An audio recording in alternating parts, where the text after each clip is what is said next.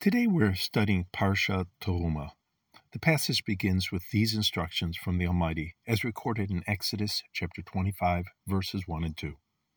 And Yahweh spake unto Moses, saying, Speak unto the children of Israel, that they bring me an offering, a teruma, of every man that giveth it willingly of his heart. And ye shall take my offering. God directed us to bring an offering, teruma. What kind of offering would be accepted?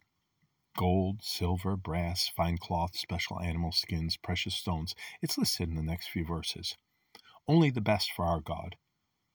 Why did God want us to give this free will offering? He explains in verse 8 And let them make me a sanctuary, that I may dwell among them. What was the purpose of the free will offering? The offering was to be used to construct the Mishkan, the portable sanctuary. But what was the purpose of the sanctuary? The sanctuary was to provide a dwelling place so that the Almighty would be in our midst. The mitzvah to build a dwelling place for the Almighty is considered an eternal commandment. God's people are expected in every generation to build a sanctuary for Him. What about us? What about us in this time? What about followers of Yeshua? Turn to the first epistle of John, chapter 4.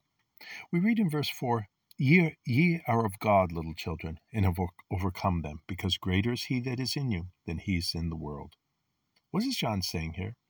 He, he is saying that God is in us. We are a temple. Continuing with verses 10 through 17. Herein is love, not that we loved God, but that he loved us, and sent his Son to be the atoning sacrifice for our sins. Beloved, if God so loved us, we ought also to love one another. No man hath seen God at any time. If we love one another, God dwells in us, and his love is perfected in us. Hereby know we that we dwell in him, and he in us, because he hath given us of his Spirit. We have seen and do testify that the Father sent the Son to be the Savior of the world. Whosoever shall confess that Yeshua is the Son of God, God dwells in him, and he in God. And we have known and believed the love that God has to us. God is love, and he that dwells in love dwells in God, and God in him. We are God's dwelling place. Now, when the apostles lived, the temple was still there. This temple in Jerusalem was still in existence. And that temple was called by Yeshua, my Father's house. We're not contradicting that the physical temple was God's dwelling place. We're simply pointing out another temple. Notice what Paul wrote to the congregation of Corinth. We read in 2 Corinthians chapter 6, verses 14 through 16. Be ye not unequally yoked together with believers, for what fellowship hath righteousness with unrighteousness? And, and what communion hath light with darkness? And what concord hath Messiah with Belial? Or what part hath he that believes with an infidel? And what agreement hath the temple of God with idols? For you are the temple of the living God. As God has said, I will dwell in them and walk in them, and I will be their God, and they shall be my people.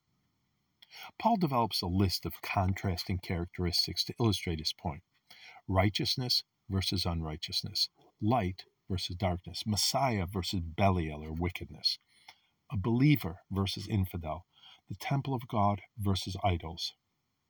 Paul then concludes that we are the temple of the living God. While there is no physical temple on Mount Moriah in this generation, there still is a temple. We are that temple.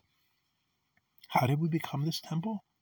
Well, first we had to offer ourselves willingly, and we have to offer our best for God. Let's consider the Mishkan, the tabernacle in the wilderness again. If we could have seen the tabernacle, we would have been impressed. Although in some aspects it may have appeared modest, the, the elegant structure was made under very primitive conditions with limited resources. But if we had seen Solomon's temple, or the second, second temple, we would have been speechless. The Talmud tells us that he who has not seen the temple has not seen beauty. The temple's grandeur would have taken our breath away, just as it took away the breath of the Queen of Sheba. We would be speechless at the temple's splendor. But what would you have thought if you saw the temple and you didn't see any gold? If you saw no brilliant marble stones, if you saw no beauty, if you saw no majesty, you would say, This is not the holy temple. It can't be. This is a cheap imitation. It's counterfeit. It's fraud. It's a substitute, an impostor. We are God's temple. When people look at us, they don't see gold or silver, but they should see love and righteousness and light and faith. They should see Messiah.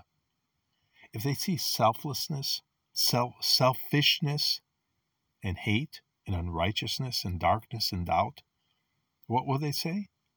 They'll say, This isn't not the living temple. It can't be. It's a cheap imitation. It's a posture. It's a fraud. The book of John describes Messiah's last Passover with his disciples. At that memorial, Yeshua shared the following in John chapter 13, verses 34 and 35. A new commandment I give unto you, that you love one another as I've loved you. They also love one another. By this shall all men know that you are my disciples, if you have love one to another. If the Almighty truly lives in us, his love will also be in us. And that love will be a witness that not only are we truly disciples of Messiah, but that God's presence is in us. Be a living temple.